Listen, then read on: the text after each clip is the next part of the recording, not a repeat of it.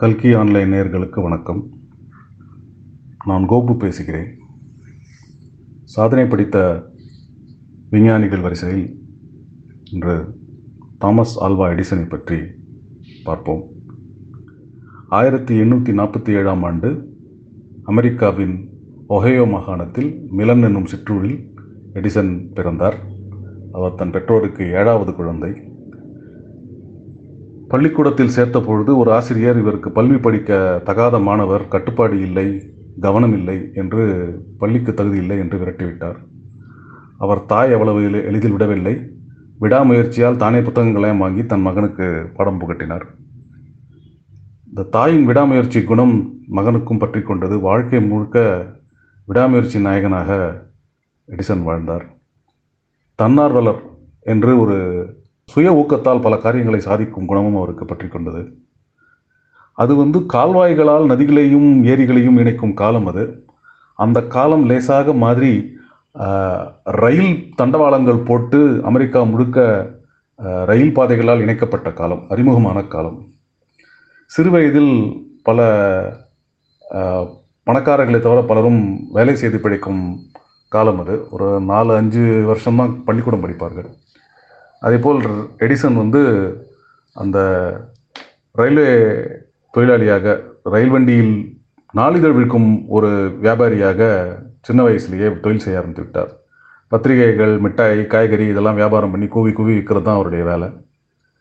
அப்படி வேலை செய்து கொண்டிருக்கும் போது ஒரு நாள் வந்து ஒரு குழந்தை வந்து தண்டவாளத்தில் ரயில் வருவது தெரியாமல் அது ஆபத்து தெரியாமல் விளையாடி கொண்டிருந்தது.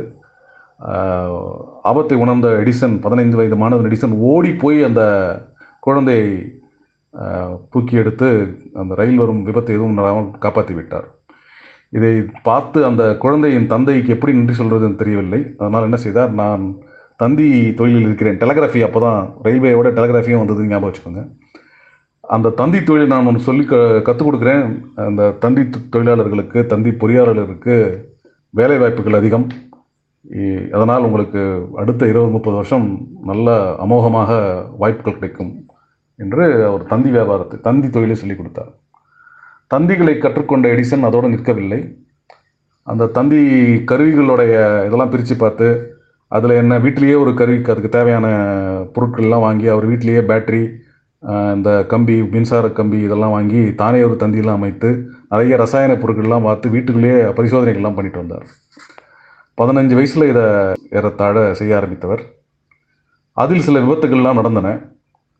அந்த விபத்தினால் ஒரு சில வேலைகள் தந்தி வேலையும் அவருக்கு போனது. அதாவது ஒரு வாட்டி ஆசிடெல்லாம் செஞ்சிட்டாரு அவருடைய எஜமானர்கள் அதை அவர் தாங்கிக் கொள்ள முடியவே துரத்தி விட்டார்கள். இந்த மாதிரி ஒரு மூணு நாலு இடத்துக்கு இடம் மாறி போனார். ஒரு இடத்துல என்ன பண்ணார்? அந்த தந்தி கருவியை எப்படி முன்னேற்றம் செய்வது சீர்திருத்தப்படுத்துவது என்பது அவருக்கு ஆர்வம் வந்துவிட்டது எடிசன் நம்ம வந்து புதுமைகள் செய்த ஒரு சிருஷ்டிகர்த்தாவாக மட்டும் நினைக்கிறோம். ஆனால் பெரும்பான்மையாக அவர் செய்தது வந்து ஏற்கனவே இருக்கிற கருவிகளை சிரமப்படுத்த பெருமைப்படுத்துவதும் சீர்திருத்துவதும் முன்னேற்றுவதும் சிறுக சிறுக சீர் செய்து மேம்படுத்தி மெருகூட்டிய விடாமுயற்சி வித்தகர் அப்படின்னு சொல்லலாம். அந்த மாதிரி ஒரு குணமுடையவர். ஸோ இந்த பரிசோதனைகள் செய்து கொள்ளும்போது அப்பொழுது ஒருவர் வந்து தந்தியை இந்த கம்பியிலிருந்து அந்த கம்பிக்கு ஒரு முறை ஒரு தந்தி தான் சொல்ல முடியும். ஒரு நேரத்தில் ஒரு தந்தி தான் அனுப்ப முடியும். அதாவது ஒரு நேரத்தில் மேலே ஒரு தந்தி திரும்பி இன்னொரு எதிர் திசையில் ஒரு தந்தி அனுப்ப முடியும் மாதிரி ஒரு கருவியை உருவாக்கினார். எடிசன் இதை பார்த்து நாலு தந்தி அனுப்புற மாதிரி பார்க்குறேன் அப்படின்னு சொல்லிட்டு அவர் அதை ஒரு கருவியை கண்டுபிடித்தார். அதை வந்து பரிசோதனைகள் பல செய்து உருவாக்கினார். அதை தவிர பல்வேறு பரிசோதனைகள் பண்ணிக்கொண்டே இருந்தார். பரிசோதனைகள் செய்வது மட்டுமல்ல பல நூல்களை வாங்கி தானாக படிக்கவும் தொடங்கினார். மைக்கேல் ஃபாரடே என்ற ஒரு விஞ்ஞானி இங்கிலாந்தில் வாழ்ந்தவர் எடிசனுக்கு ஒரு ரெண்டு தலைமுறை முன்னாடி வாழ்ந்தவர். மின்சாரத்தில் பல சாதனைகள் பல பரிசோதனைகள் பல கண்டுபிடிப்புகள் அவருக்கு மிகவும் புகழ்பெற்ற ஒரு விஞ்ஞானி. அவருடைய நூல்களை எல்லாம் வாங்கி அவர் செய்த ரசாயன பரிசோதனைகள் மின்சார பரிசோதனைகள் அவர் செய்த கருவிகளைப் போல் இவரும் கரு- கருவிகளை வாங்கி செய்து அவர் எழுதுகிறார் ஒரு புத்தகத்தில் மைக்கேல் ஃபாரடே எவ்வளவு தெளிவாக நம் விளக்கம் கொடுக்கிறார். கணக்கு கணிதமே இல்லாமல் எவ்வளோ அழகான விளக்கங்கள் விஞ்ஞான விளக்கங்கள் கொடுக்கிறார். அவர் செய்த எல்லா பரிசோதனையும் நானும் செய்து பார்த்தேன். இன்று யாராவது எந்த விஞ்ஞானியாவது இப்படியெல்லாம் செய்வாரா என்று தெரியாது. ஆனால் எடிசன் செய்து காட்டினார். பல சோதனை பரிசோதனைகள் செய்வது மட்டும் இல்லாமல் வேலை ஊர் விட்டு ஊரும் வேலை மாறிக்கொண்டிருந்தார். அந்த காலத்தில் ஏப்ரஹாம் லிங்கன் ஜனாதிபதியானார். உள்நாட்டு போர் நடந்தது நம்ம நிறைய பேருக்கு தெரியும். அதனால் தேசாந்திரியானார் Edison Cincinnati Cincinnati Indianapolis Boston New York என்று பல்வேறு ஊர்களுக்கு சென்றார். அவர் அமெரிக்காவை விட்டு செல்லலாம் என்று ஒரு முறை யோசித்தார். ஆனால் வேறு ஒருவர் ஆலோசனை கேட்டு வேண்டாம் என்று திரும்பி அமெரிக்காவுக்கு வந்துவிட்டார். இப்படிதான் வடகிழக்கே பாஸ்டனுக்கு போனார். பாஸ்டனில் ஒரு சில ஆராய்ச்சிகளை மட்டும் செய்தது மட்டுமல்லாமல் அதை பற்றி விஞ்ஞான கட்டுரைகளையும் எழுதினார். கொஞ்சம் பெயர் கிடைத்தது. அப்புறம் அந்த பாஸ்டனில் இருந்து அந்த இந்த தந்தி தொழிலை வெஸ்டர்ன் யூனியன் என்ற கம்பெனியில் ஒரு மூணு வருஷம் வேலை செய்து கொண்டிருந்தார். தந்தி கம்பெனி அது. அந்த கம்பெனியிலிருந்து வேலையை விட்டுவிட்டு நான் முழு நேரமாக இந்த மாதிரி கருவிகளை ஆராய்ச்சி செய்வது தொழிலை இறங்குறேன்னு சொல்லிட்டு இறங்கிட்டார். ஒரு நண்பர் சிலரோட ஒரு வீட்டில் இந்த மாதிரி தன்னை போல ஒரு தன்னார்வலர் நண்பர் வீட்டில் வாடகைக்கு இருந்தார். அவருடைய ஒரு கம்பெனியை தொடங்கினார். அவருடைய கொஞ்ச நாள் கம்பெனி நடத்தி சில ஆய்வுகள்லாம் நடத்தினார். அப்புறம் தானாக நடத்த ஆரம்பித்துட்டார். தந்தியிலேயே பல்வேறு புது புது கருவிகளை செய்தார். அவருடைய முக்கியமான படைப்பு என்னென்னா ஆயிரத்தி எண்ணூற்றி அறுபத்தேழு சுமார் இருபது வயசில் பங்குச்சந்தை பார்க்குறோம் இல்லையா? அதில் ஸ்டாக் மார்க்கெட் டிக்கர்னு வரும். இன்னைக்கு டிவியில் கீழே ஓடும். ஒரு ஒரு கம்பெனி பேரும் அதனுடைய பங்கு விலை என்னன்றதும் ஓடும். அதை வந்து அந்த காலத்தில் டிவியில் கிடையாது. அது தந்தியில் வரும். நியூயார்க்லேருந்து எல்லா ஊர்களுக்கும் செல்லும். அந்த தந்தியில் வருவதற்கும் அது ஒவ்வொருத்தருக்கும் தெரிவதற்கும் ஒரு கருவியை ஒன்று உருவாக்கினார். அந்த கருவி சிறப்பான கருவியாக இருந்தது. அந்த கருவியை வந்து இவர் வந்து ஒரு மூவாயிரம் டாலருக்கு போகும் அப்படின்னு நினச்சார். அந்த கம்பெனி தலைவர் அவரை கூப்பிட்டு விட்டு இந்த கருவியை விற்கிறாயான்னு கேட்டோன்னு ஒத்துக்கிட்டாரு. ஒரு மூவாயிரம் டாலர் எதிர்பார்த்தார் அவர் நாற்பதாயிரம் டாலர் கொடுத்தார். இவர் கிட்டத்தட்ட மயக்கம் போட்டு விழுந்துட்டார். அப்போது ஒன்று தெரிந்து கொண்டார் ஒரு பொருளின் விலை வந்து தன்னுடைய உழைப்பு மட்டும் இல்லை அதற்கு யார் அதற்கு எவ்வளவு காசு தருகிறார்கள் என்று தயாராக இருக்கிறாளோ அதுதான் அவருடைய உண்மையான விலை என்று தெரிந்து கொண்டார். எடிசன் வந்து வாழ்நாளில் விஞ்ஞானியாக மட்டுமில்லை ஒரு வியாபாரியாக ஆனதற்கும் இது ஒரு முக்கிய காரணம். அதை தவிர இன்னொன்று ஒன்று கண்டுபிடித்தார். வாக்கு எண்ணிக்கை மெஷின் ஒன்று இயந்திரம் ஒன்று கண்டுபிடித்தார். அதை அமெரிக்காவின் பாராளுமன்றத்துக்கும் ஒரு நகராட்சி மன்றத்துக்கும் விற்க பார்த்தார். அவர்கள் எங்களுக்கு இந்த வாக்கு எண்ணிக்கையெல்லாம் வேகமாக எண்றது வேண்டாம் தம்பி. மெதுவாக தான் எண்ணணும் அப்படின்னு சொன்னாங்க. அதை பார்த்துட்டு அவர் ஒன்று புரிஞ்சுக்கிட்டாரு. எதுக்கு காசு கொடுத்து வாங்குறாலோ அதில் மட்டும்தான் நம்ம ஆர்வத்தை செலுத்தணும். லாபம் இல்லாத பொருட்களில் விஞ்ஞானம் செய்யக்கூடாதுன்னு. இது இன்னைக்கு இன்றைய விஞ்ஞானத்துக்கு இது ஒத்து வராது. ஆனால் அவர் ஒரு வியாபார எண்ணத்தோடு பலையும் நடத்தினார். ஸோ இது செய்யும் போது அவருக்கு இன்னொரு எந்திரம் தோணியது. அந்த தந்தையில் வரும் தகவல்களை அச்சு செய்வதற்கு ஒரு ஆட்டோமேட்டிக் எந்திரம் கருவியை செய்தார். இந்த கருவியும் மிக பிரபலமாகிவிட்டது. அந்த கருவியும் விற்பனையானது. இப்படி சில வருடங்கள் கழிந்து போன போது ஆயிரத்தி எண்ணூற்றி எழுபத்தி ஆறில் ஒரு அதிசயம் நடந்தது. அலெக்சாண்டர் கிரஹாம்பெல் என்பவர் டெலிஃபோன் கருவியை உருவாக்கினார். டெலிஃபோன் கருவி உடனே பிரபலமானது. இங்கிருந்து தொலை தூரத்துக்கு பேச முடியும் என்ற அந்த தொலைபேசி வந்து உடனே மக்களின் ஆர்வத்தை ஈர்த்தது. அதே ஆயிரத்தி எண்ணூற்றி எழுபத்தி ஆறாம் ஆண்டு முழு நேர ஆராய்ச்சி செய்வதற்கு தான் ஒருவர் மட்டும் போராது ஒரு பெரிய குழுவை சேர்த்துக் கொள்ளலாம் என்று மென்லோ பார்க் என்ற ஒரு இடத்தில் ஒரு வீடு வாங்கினார் எடிசன். அந்த வீட்டில் வந்து ரெண்டு மாடி வீடு கீழ் தரைமட்டத்தில் வந்து எல்லா இடத்துலையும் நிறைய ரசாயன பொருட்கள் மேலே ஃபுல்லாக மின்சார எந்திரங்கள் கருவிகள் எல்லாத்தையும் நிரப்பி அது வார வாரம் நூறு டாலர் செலவு அவருக்கு. அது வந்து இந்த இதுவரைக்கும் கிடைத்த அவர் ஆராய்ச்சி பண்ணி விற்பனையான அவருடைய கருவிகளில் வந்த லாபத்தை வைத்தும் அவர் மேலே இவ்வளோ வித்தியாசமாக வந்து புதிய கருவிகள் கண்டுபிடிக்கிறாருன்ற ஒரு நம்பிக்கை வந்ததுனால வெஸ்டர்ன் யூனியன் கம்பெனியில் இருக்கிற அந்த முதலாளிகள் அந்த பெருஞ்செல்வர்கள் மற்ற சில பெருஞ்செல்வர்கள் எல்லாம் வந்து அந்த மென்லோ பார்க் ஆராய்ச்சி கூடத்திற்கு அவர்களும் முதலீடு கொடுத்தார்கள். அவர் வந்து எடிசன் அலெக்சாண்டர் பிரஹாம் பெல்லுடைய டெலிஃபோன் கருவியை முதலில் முன்னேற்றம் செய்து சிறப்பாக செய்யலாம் என்று ஒரு ஆசை ஆசை வந்தது யோசனை வந்தது. டெலிஃபோனை மேம்படுத்த முயற்சிகள் எடுத்தார். அவர் புதுமை விரும்பி மட்டுமல்ல ஏற்கனவே இருக்கிற கருவிகளை சீர் செய்து மேம்படுத்தும் விடாமுயற்சி வித்தகர் என்று ஏற்கனவே சொல்லி சொல்லி ஞாபகம் வச்சுக்கலாம். அதை அதுக்கு ஏற்றாப்ப அலெக்சாண்டர் கிரகம்பலோட டெலிஃபோன் வந்து அந்த கருவி வந்து அவர் மிக அதிசயமான ஒரு கருவியானாலும் அது ஏதோ ஒரு மலேரியா பேஷண்ட் வந்து ஜுரத்தில் பேசுகிற மாதிரி ஒரு ஈனஸ்வரமான ஒரு குரல் தான் வரும். என்ன பண்ணார் எடிசன் அதுக்கு ஒரு பேட்டரியை சேர்த்து விட்டார். கார்பன் டிரான்ஸ்மிட்டர் ஒன்று பண்ணிவிட்டார். அதாவது பேசும் கருவி. இதை பண்ண உடனே அது வந்து வீரபாண்டிய கட்டபொம்மன் வசனம் பேசுகிற அளவுக்கு கர்ஜிக்க ஆரம்பிச்சது அந்த ஃபோன் அதுக்கப்புறம் டிரான்ஸ்மிட்டர்னா இங்கேருந்து அனுப்புறது. ரிசீவர் ஒன்று பண்ணார். எலக்ட்ரோ மோட்டோகிராஃப் ரிசீவர்னு ஒரு கருவியை. மாதம் மாதம் ஆயிரத்தி எண்ணூற்றி எழுபத்தி ஏழு புது புது கருவியாக பண்ணார். நாலாவது மாதம் மைக்ரோஃபோன் மிக சிறப்பான ஒரு மைக்ரோஃபோன் பண்ணார். நூறு வருஷம் பின்னாடி டெலிஃபோனில் வந்து எடிசன் கண்டுபிடித்த மைக்ரோஃபோன் டெக்னாலஜி தான் யூஸ் பண்ணாங்க.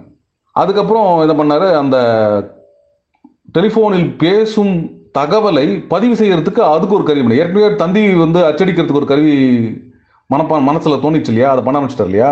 அதே மாதிரி இந்த டெலிஃபோனில் வரும் தகவலையும் பதிவு செய்வதற்கு ஒரு கருவி.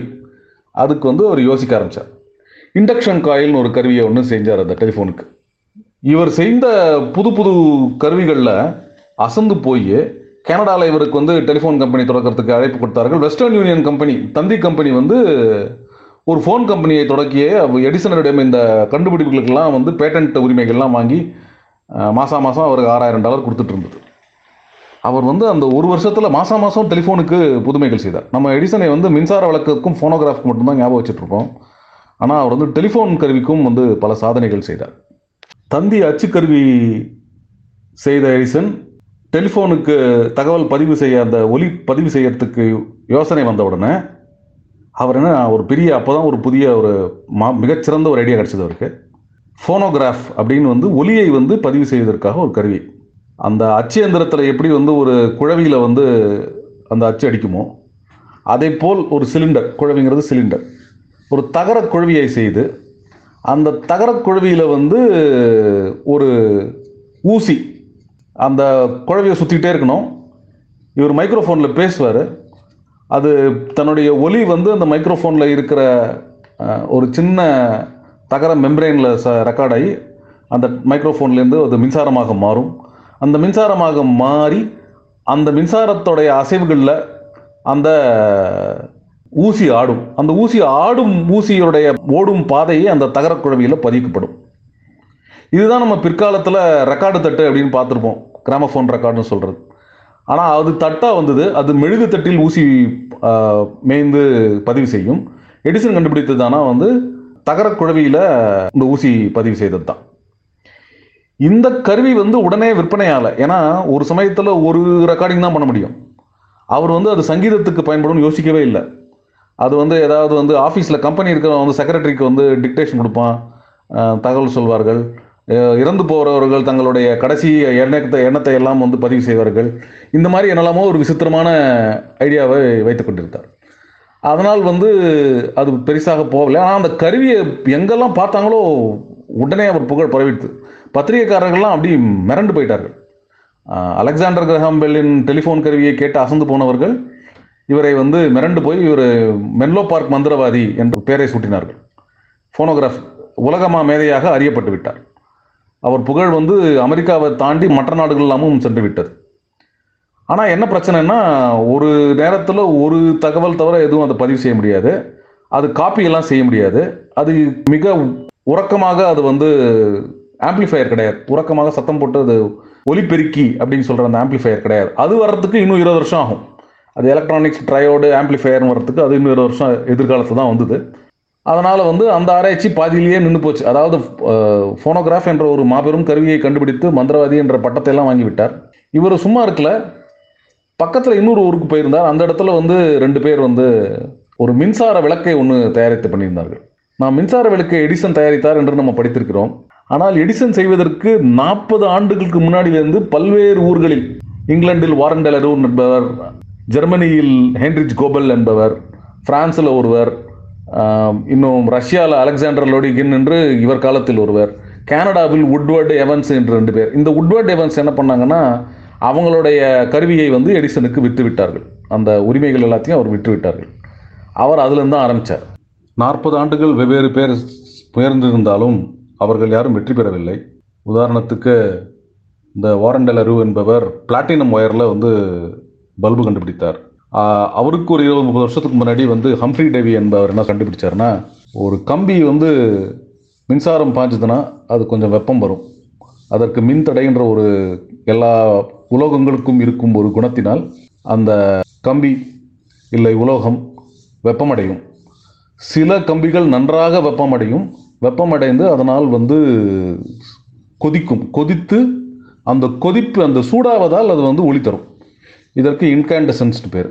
இது ஒரு விதத்து மின்விளக்கு. அந்த மின்விளக்கு தான் அவர் செய்ய பார்த்தார்கள். ஆனால் அவர்களால் வந்து வெற்றிகரமாக செய்ய முடியவில்லை. நீண்ட நாள் நிற்க நீண்ட நேரம் எரியவில்லை.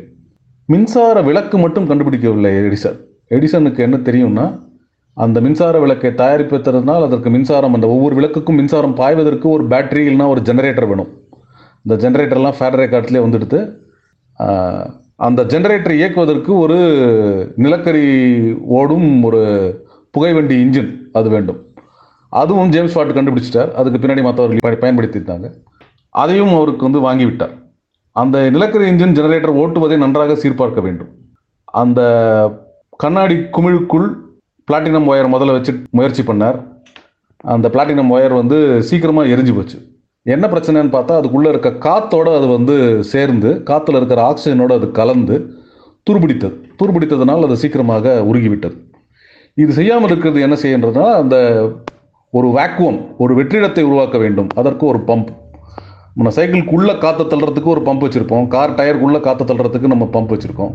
இது காற்றை வெளியில் எடுக்கிறதுக்கு ஒரு பம்ப்பு அந்த பம்ப் ஏற்கனவே இருந்தது. அதையும் அவர் வந்து சில ஆள்களை வைத்து மேம்படுத்தினார். தனக்கு தேவையான அளவுக்கு சிறப்பான வேக்கம் உருவாக்க வெற்றிடம் உருவாக்க புதிய பம்புகளை தயாரித்தார். எல்லாருக்கும் என்ன ஆய்வு செய்திருக்கிறார்கள் என்று ஒரு ஒருத்தருக்கும் புரிஞ்சு கொள்வதற்காக பல பேரை ஆராய்ச்சிக்காக அவர் நியமித்திருந்தால் அவர்கள் ஒவ்வொருத்தரும் ஒரு ஒன்று கண்டுபிடிச்சு மறந்து போயிட்டாங்க என்ன அந்த ஆராய்ச்சி கூடம் முழுக்க நோட்டு புத்தகங்களை பேனாக்களை பென்சில்களை எல்லாம் எடுத்து அவர்கள் என்ன ஆராய்ச்சி செய்தார்கள் என்று எழுத வேண்டும். அந்தந்த தலைப்புக்கேற்ற அந்தந்த நோட்டு புத்தகங்கள் அந்தந்த குறிப்புகளை எடுத்துக்க வேண்டும். என்ன வேலை செஞ்சது என்ன வேலை செய்யலை அதனுடைய பயன் என்ன அதனுடைய விலை என்ன எல்லாத்தையும் நீட்டாக பதிவு பண்ணி வைத்தார் இந்த ஒரு கூட்டுறவு முயற்சி வந்து அவருடைய ஒரு மெரி பெரிய ஒரு சாதனை. அதை தவிர வந்து மின்சாரத்தை பற்றி அவருக்கு இரண்டு மாறுபட்ட சிந்தனைகள் இருந்தது. மற்றவர்கள்லாம் low resistance high current use பண்ணியிருந்தாங்க. இவர் என்ன சொன்னார்? ஹை ரெசிஸ்டன்ஸ் அதாவது அதிகமான மின்தடை இருக்கிற கம்பி தான் பயன்படுத்தணும் அப்படின்னு. இது ஒரு ரொம்ப ஒரு அதிசயமான விஷயம். ஏன்னா மற்றவர்களெல்லாம் கரண்ட்டை பற்றி கவலைப்படும் போது இல்லை இல்லை ரெசிஸ்டன்ஸ் உயரமாக இருந்தால் கரண்ட் குறைச்சாக இருந்தால் அதுக்கு தேவையான பவர் குறைச்சலாக இருக்கும் அப்படிங்கிற அந்த ஒரு அற்புதமான ஒரு இன்சைட் மற்ற யாருக்கும் வராத ஒரு சிந்தனை எடிசனுக்கு வந்தது. ரெண்டாவது எல்லாத்தையும் வரிசையாக சீரீஸில் கனெக்ட் பண்ணக்கூடாது பேரலில் கனெக்ட் பண்ணோம் அதாவது வந்து இன்னைக்கு நம்ம கல்யாண மண்டபத்தெலாம் பார்க்குறோம் இல்லையா? ஆயிரம் விளக்கு ஒரே ஒயரில் போட்டுருவாங்க. எல்லாம் ஒரே சமயத்தில் எரியும் ஒரே சமயத்தில் அணையும். ஆனால் நம்ம வீட்டில் இருக்க எப்படி இருக்குது ஒன்று ஒன்று தனித்தனியாக இருக்குது இது வந்து தண்டவாளத்தில் தனித்தனியாக போடுற மாதிரி பேரலல் இணையாக கொடுப்பது. ஒவ்வொரு விளக்குக்கும் ஒவ்வொரு சுவிட்ச் கொடுக்குற மாதிரி. சீரீஸில் கொடுத்தா என்ன ஆகும்னா கரண்ட்டு சரியாக இருக்கும் ஆனால் வோல்டேஜ் பிரியும். பேரலில் கொடுத்தா என்ன ஆகும்னா வோல்டேஜ் சமமாக இருக்கும் கரண்ட்டு பிரியும். ஆனால் ஒவ்வொரு கருவிக்கும் ஒரு சுவிட்ச் செய்யலாம். இந்த ரெண்டும் வந்து அவருடைய மிக முக்கியமான ஒரு மாறுபட்ட சிந்தனைகள். இந்த மாறுபட்ட சிந்தனைகள் அவருக்கு மிகவும் உதவியது. அந்த ஆராய்ச்சிக்கு மிகவும் உதவியது. வெற்றிடம் அமைத்து பிளாட்டினம் ஒயரை வைத்து என்ன செய்தாலும் அது ரொம்ப நீண்ட நேரம் எரியவில்லை. எல்லா பொருட்களையும் பரிசோதித்து பாருங்கள். ஒன்றையும் விடாதீர்கள் என்று சொல்லிட்டு ஒவ்வொரு பொருளாக அவர் பரிசோதித்து பார்த்தார். அவர் வந்து நாலாயிரம் பொருட்களை வந்து பரிசோதித்து பார்த்தார் என்று அவருக்கு ஒரு புகழ். இது இவ்வளோ வீணாக நாலாயிரம் பொருளை பரிசோதிக்கிறீங்களே இது உங்களுக்கு வீணா வேறு வீணான வேலையாக தெரியலையான்னு கேட்டதுக்கு இல்லை இல்லை எனக்கு நாலாயிரம் பொருள் எந்த பொருள் வேலை செய்யலைன்னு எனக்கு தெரியும் அப்படின்னு பெருமையாக சொல்லிக்கொண்டார் எடிசன். அதில் அவருக்கு ரொம்ப அதிசயமான ஒரு வெற்றி என்ன கிடைச்சதுன்னா பஞ்சு நூல் ஒன்று எடுத்து அந்த பஞ்சு நூலில் கரியை பூசி எப்படின்னா அந்த கெரசின் விளக்கு ஏற்றுவாங்க அந்த விளசில் விளக்கில் அந்த வர்ற அந்த கறி வரும் இல்லையா? அந்த கரியை அந்த பஞ்சு நூலில் பூசினா அதுக்கு வந்து கொஞ்சம் மின்சக்தி இருந்தது. அந்த சக்தி அதை வச்சு ஒரு ஒயர் கம்பியை நீட்டி அதில் வந்து மின்சாரம் பாய்ச்சா அது என்னடா நாற்பது மணி நேரம் இருந்துச்சு அணையாமல் எரியாமல் அரண்டு போயிட்டார்கள். உடனே அவர் வெற்றி அப்படின்னு அறிவித்து விட்டார். அறிவித்து விட்டு ஒரு கூட்டத்தை எல்லாம் அழைத்து அதுக்கு தேவையான அந்த ஜெனரேட்டர் கம்பி பல்வேறு விளக்குகள் எல்லாம் தயாரித்து ஆயிரத்தி எண்ணூற்றி எழுபத்தி ஒன்பதாம் வருஷம் டிசம்பர் முப்பத்தொன்னாவது நாள் அதாவது புத்தாண்டு தோன்றதுக்கு முதல் நாள் ராத்திரி பல்வேறு பத்திரிகையாளர்கள்லாம் அழைத்து அவர் வந்து தெருவிலையும் தன்னுடைய ஆராய்ச்சி கூடத்திலையும் ஒரு இரண்டு வீட்டிலையும் இந்த பல்வேறு விளக்குகளை எரிய வைத்து அவர்கள்லாம் வந்து பார்த்து அரண்டு போயிட்டாங்க அசந்து போயிட்டாங்க. ஏற்கனவே மென்லோ பார்க் மந்திரவாதி என்ற பெயர் வந்து மிகவும் புகழ் பெற்று விட்டார் இதுக்கப்புறம் வந்து அவருக்கு தெரியும் இது வந்து ஒரு ஆரம்பக்கட்ட விஷயம்தான்.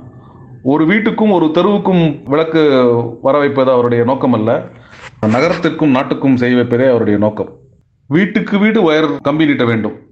அனல் மின் நிலையம் செய்ய வேண்டும். ஏன்னா அந்த ஜென்ரேட்டர் வைத்து அந்த ஜென்ரேட்டர்லேருந்து மின்சாரம் பத்தாயிரம் விளக்குகளுக்கு பத்தாயிரம் வீட்டுகளுக்கு விளக்கெறிய வேண்டும். கம்பெனிகளுக்கு வ- விளக்கு செய்ய வேண்டும். அந்த ஒவ்வொரு கம்பெனிக்கும் ஒயர் அனுப்ப வேண்டும். அந்த ஏற்கனவே தந்தி ஒயர் டெலிஃபோன் ஒயர்லாம் திரு திருவா கம்பம் போட்டு வச்சுருந்தாங்க. இந்த ஒயர் கொஞ்சம் ஆபத்தானது ஏன்னா மின்சாரம் பாயிருது அப்போ பிளாஸ்டிக் கிடையாது. அதனால் அது இன்சுலேட் பண்ணுறதுக்கு என்ன பண்ணணும்னா அந்த ஷாக் அடிக்காமல் இருக்கிறதுக்கு அதில் துணியில் போட்டு அந்த துணியை குழாய்களுக்குள்ளே வைத்து அந்த குழாய்களை பூமி கடியில பதிக்கணும் இப்போ புதைச்சு பண்ணணும்னு சொல்லிட்டு குழி தோண்டி அந்த திட்டங்கள்லாம் செஞ்சார். அப்போ ஏற்கனவே அது என்னாச்சுன்னா அந்த நாட்டு மக்களுக்கு நியூயார்க் போன்ற நகரங்களில் கேஸ் விநியோகம் ஒவ்வொரு வீட்டுக்கும் வெப்பத்துக்காக கேஸ் கேஸ் விநியோகம் நடந்தது. அந்த கேஸ் விநியோகம் வந்து பூமிக்கடியில் போய் இந்த குழாய்கள் தான் நடந்திருந்தது. அப்புறம் இந்த தண்ணி சப்ளை அப்புறம் இந்த சுவேஜ் சப்ளை இதுக்கெல்லாம் வந்து குழாய்கள் இருந்தது. அதே மாதிரி இவர் வந்து மின்சாரத்துக்கு குழாய் போட்டு அதுக்குள்ளே கம்பியை வைத்து அனுப்பணும் என்று செய்தார். பல்பு தயாரிக்க ஒரு கம்பெனி ஜென்ரேட்டர் பண்ணுறதுக்கு ஒரு கம்பெனி அந்த மின் நிலையம் பண்ணுறதுக்கு ஒரு கம்பெனி அதுக்கப்புறம் அந்த பல்பு விநியோகம் பண்ணுறதுக்கு ஒரு கம்பெனி அந்த பல்பு உங்கள் வீட்டில் வச்சுக்கிட்டா எப்படி இருக்கும் அப்படிங்கிறதுக்கு அதுக்கு ஆர்டிஸ்ட் எல்லாத்தையும் அழைத்து அவர்களை இந்த தச்ச அஹ், தச்சு வேலை செய்பவர்கள் இரும்பு வேலை செய்பவர்கள் கொல்லர்கள் எல்லாரையும் வச்சு அழகழகான மின்சார சாக்கெட் சாண்டலியர் மாதிரி வந்து எலக்ட்ரோலியர்ன்ற புதுசாக ஒரு பேரை கொடுத்து அந்த பல்பை தொங்க வைப்பதற்கான அமைப்புகள் அந்த கருவிகள் அதெல்லாத்தையும் தயார் செய்ய வைத்து எல்லாம் செய்து வந்து அப்புறம் அந்த கரண்ட் எவ்வளோ செலவாகுது அப்படிங்கிறது ம, அளக்கறதுக்கு ரசாயனத்து மீட்டர் இன்றைக்கி நம்ம எலக்ட்ரோ மேக்னெட்டிக் மீட்டர் யூஸ் பண்ணுறோம் ஒரு கம்பி வச்சு ஒரு அமிலத்தில் இருக்கும். அந்த இடத்துல அந்த கம்பியில் எவ்வளோ அமிலம் சேருதோ அந்த எவ்வளோ மெட்டல் சேருதோ அதை வச்சு வந்து அந்த மின்சார அளவை அளவெடுப்பார்கள். அதுக்கு ஒரு புதுசான ஒரு மீட்டர் இதெல்லாம் வந்து பல பரிசோதனைகள் ஆய்வுகள்லாம் செய்தார். அதுக்கும் பல பேட்டன்ட் ஒன்று ஒரு ஒரு பேட்டன்ட் அவர் வந்து இதெல்லாம் பண்ணார். பேட்டன்ட்னால நிறைய வந்து கோர்ட்டுக்கு போய் வழக்காடி வழக்காடு மன்றங்களில் வக்கீல்களுக்கெல்லாம் செலவழித்து இதெல்லாம் செஞ்சார். எப்படி ஆச்சுன்னா அது அந்த பல்பு அவர் வந்து அந்த மென்லோ பார்க்கில் பத்திரிகையாளர்கள்லாம் கூப்பிட்டு அசத்திய அந்த ஆயிரத்தி எண்ணூற்றி எழுபத்தொம்போதுலேருந்து இன்றும் ஒரு நான்கு வருடங்கள் அந்த முதல் மின் நிலையம் பேர்ல் ஸ்ட்ரீட் நியூயார்க்கில் ஒரு தெரு. அந்த தெருவில் வந்து ஒரு மின் நிலையத்தை உருவாக்கி அங்கே வந்து முதல்ல ஒரு அறுபது வீடுகளுக்கு தான் முதல்ல கொடுத்தாரு. அதுக்கப்புறம் வந்து பல்லாயிரம் வீடுகளுக்கு கொடுக்க ஆரம்பித்தார் பத்து வருடங்களில் அந்த பல்பு கண்டுபிடிச்ச பத்து வருடங்களில் என்ன ஆயிரத்தி எண்ணூற்றி தொண்ணூற்றி அமெரிக்காவில் மட்டும் ஆயிரத்தி முந்நூறு மின் நிலையங்களை உருவாக்கினார். அதை தவிர வந்து இங்கிலாந்து பிரான்ஸ் ஜெர்மனி தென் America Brazil Argentina Peru India Japan எல்லா இடத்துலையும் இவருக்கு வந்து அழைப்புகள் வந்தன. எல்லா இடத்துலையும் கம்பெனிகள் உருவாக்கி அங்கே எல்லா இடத்துலையும் மின்சார விளக்கை தயாரிக்கவும் மின்சார விளக்கை அமைக்கவும் ஒவ்வொரு வீட்டுக்கும் மின்சாரம் செய்வதற்கு செய்வதற்கும் வழி செய்தார். இதுக்கு முன்னாடியே டெலிஃபோன் வந்து விட்டது தந்தி வந்து விட்டது ஞாபகத்துக் கொள்ளுங்கள். தந்தி வந்து கம்பெனி ஆஃபீஸ்க்கு மட்டும்தான் வரும். தந்தி ஆஃபீஸ் மட்டும்தான் வரும். டெலிஃபோன் வீட்டுக்கு வந்தாலும் டெலிஃபோன் மட்டும்தான் அந்த ஒயரை கணக்க முடியும். ஆனால் எடிசனுடைய பல்பு வந்ததுக்கப்புறம் அதில் அந்த கருவி அந்த ஒயர் மாதிரியே நாலு கருவி போட்டால் வேறு வேற புது புதுசான கருவிகளுக்கு அது ஒரு உந்துகோல் ஆகிவிட்டது அதற்கு பின் ஒவ்வொரு வீடு ஒவ்வொரு கம்பெனி ஒவ்வொரு பள்ளிக்கூடம் ஒவ்வொரு அரசாங்க மண்டபம் கோயில் சர்ச்சை எல்லா இடத்துக்கும் வந்து மின்சாரம் பரவிவிட்டது. எடிசன் வந்து வெறும் ஒரு பல்பை கண்டுபிடிக்கவில்லை. நம்மளுடைய எலக்ட்ரிசிட்டி சிஸ்டம் அந்த மின்சார அமைப்பு என்ற ஒரு மின்சார பிரபஞ்சம் என்று சொல்லலாம் அதை முழுவதுமாக உலகத்திற்கு தந்தார். இதற்கு பின் பல்வேறு ஆராய்ச்சிகள் அதுக்கப்புறம் ஒரு முப்பது வருஷம் நாற்பது வருஷம் பல ஆராய்ச்சிகள்லாம் செய்தார். அதெல்லாம் ஒரு நீண்ட நிறைய கதை இதுவே நிலமாகிவிட்டது அதனால் இதுவரை செவி கேட்டு கவனமாக ரசித்து கேட்டிருப்பீர்கள் என்று நினைக்கிறேன். இந்த வாய்ப்புக்கு கல்கி அமைப்பிற்கும் உங்களுக்கும் என் நன்றி.